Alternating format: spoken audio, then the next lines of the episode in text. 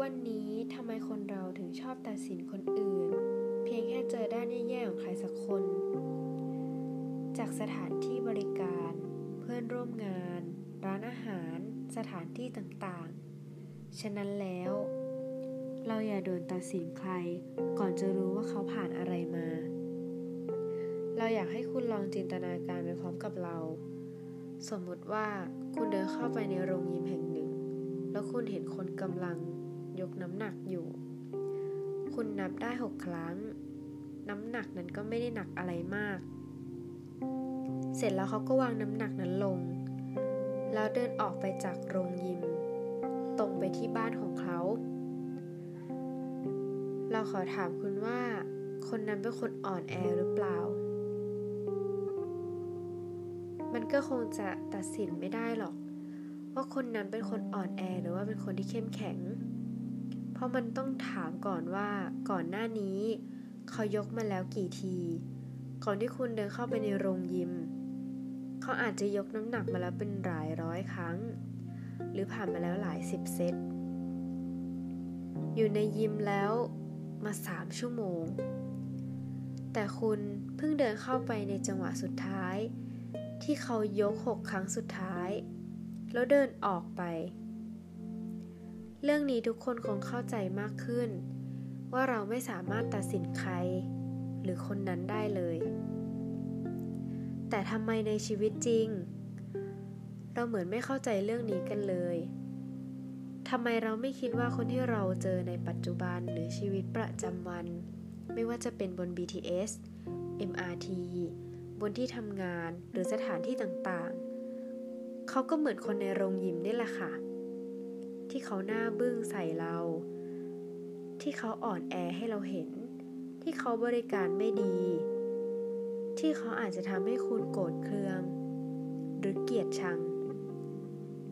ก็เพราะว่าก่อนหน้านั้น เขาเผชิญอะไรหลาย ๆ อย่างมาก่อน ก่อนที่คุณจะเดินเข้าไปในโรงยิมแห่งชีวิตของเขา คุณรู้ได้ยังไงว่าคนคนนั้น ที่หน้าเบื้องใส่คุณเมื่อวานนี้ เขาไม่ได้เพิ่งถูกแฟนทิ้งมา หรือสองวันก่อน เขาไม่ได้ถูกไล่ออกจากที่ทำงานที่เขาเรียนอยู่ หรือเขาทำอยู่ เมื่อคืนนี้เขาอาจจะได้รับข่าว ว่าคุณพ่อคุณแม่หรือคนที่เขารักที่สุดในชีวิต เพิ่งป่วยเป็นโรคร้ายแรง ที่รักษาไม่หาย เขาอาจจะเพิ่งรู้ตัว บ้านเขาถูกขโมยขึ้น หรือ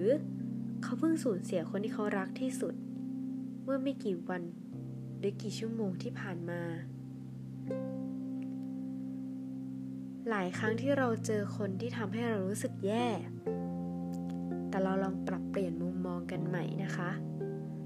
เราลองมองเห็นเขา เราลองมองถึงความรู้สึกของเขา และลองคิดถึงเขาบ้าง เราคงไม่รู้หรอกค่ะ ว่าเขาจะเจออะไรมา เพราะเราเพิ่งเดินเข้าไป เห็นตอนที่เขายกน้ำหนักอยู่ในเซตปัจจุบันนี้ ถ้าเมื่อไหร่คุณโกรธหรือคุณเกลียดใคร ลองนำไปใช้ดูได้นะคะ เพราะมันไม่ได้ใช้เพื่อเขาหรอก แต่มันใช้เพื่อเราเนี่ยแหละ